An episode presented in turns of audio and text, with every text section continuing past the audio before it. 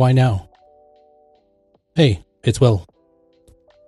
I write about the intersection of communications and technology, especially for those folks looking to build new ways to communicate with their B2B clients. Thanks for being here. Have you signed up for my newsletter? It's free. Join other CEOs, technology decision makers, and modern sales and marketing professionals who are curious about using smart, simple, effective communications to reach their audiences. I saw a recent tweet thread that held my attention this week.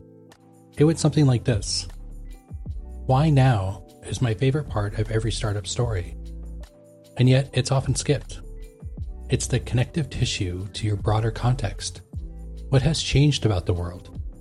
Technological, economic, behavioral, etc. that makes the problem solvable and your solution possible. Why now is also a great way to proactively address the question of competition you can use it to explain why others have failed, today's dynamics didn't exist, why the Goliaths in your space can't adapt, they were built for a different world. Instead of pitting your nascent or hypothetical solution against their track record, you're comparing macro trends and tailwinds. Overall, the biggest challenge you're up against as an early startup is getting people to care potential hires, first customers, investors. To get most people to care, you have to connect what you're doing to bigger trends that they care about, and then create urgency. Why now? That's from Ashley Mayer. A different way to look at things. I'm sure a bunch of us are thinking, that's all fine and dandy. However, I don't sit at VC pitch meetings all day, reviewing decks created by entrepreneurs looking for funding for their ideas and startups. What about the non VCs of the world? Can the why now approach work for us? I think so. About me. Why now? Either through small talk or through general introductions, many conversations start with the request Tell me about you. Some of us might get stuck on this response. I know I used to, until I realized this was an elevator pitch for myself. And, like the businesses we work with, the elevator pitch needs to be tweaked based on the audience that's in front of us. If we take my elevator pitch at the start of this article, it starts with I write about the intersection of communications and technology, especially for those looking to build new ways to communicate with their B2B clients. That's a fairly high level, top of funnel message.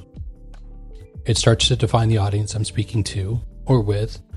However, it leaves a lot to be desired.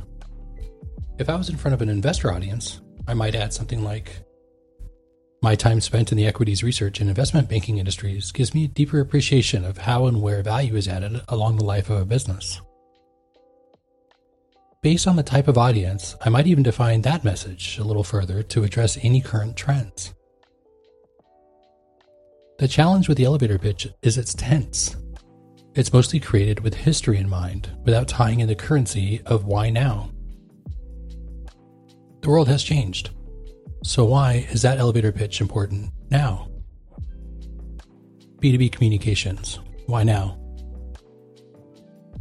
How can we use the why now approach in our business communications? Pretty seamlessly, I think. This goes to your ability as communicators to efficiently consume as much information as possible. By understanding what's happening in the world today and in our own markets, helps us provide context with our own messaging. For instance, if I'm communicating about security updates to my clients, I probably want to understand the recent news about the Colonial Pipeline, Log4j, and SolarWinds attacks. The response and reactions to those cyber attacks might help better define the why now messaging imperative to your communications. Your competition. Why now? I'm not a big fan of keeping close tabs on competition for the sake of understanding their corporate or product or service direction we should all be in tune and in touch with our own clients and the market in general to understand what our own roadmaps look like. When it comes to messaging, turning the why now approach into a question, why now, might help understand shifts in their communications. I'd be careful here though. There is so much unknown about our competitors' operations that diving too far into their communications to understand the roadmap will only cause us to lose our own focus.